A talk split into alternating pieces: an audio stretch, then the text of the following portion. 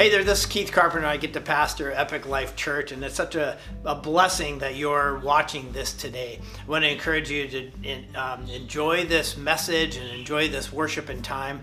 But I also want to encourage you that if you're listening from a different place in this city or in this country and you have a local church that you're part of, that you invest into that local church. It's really good that we can hear people online, men and women teach and expound on the scripture. But in the long run, we need to go back to our local church and be part of that community. So again, it's a blessing having you here. I pray that this is a blessing to you, and I want to encourage you to invest in your local community. Have a great morning.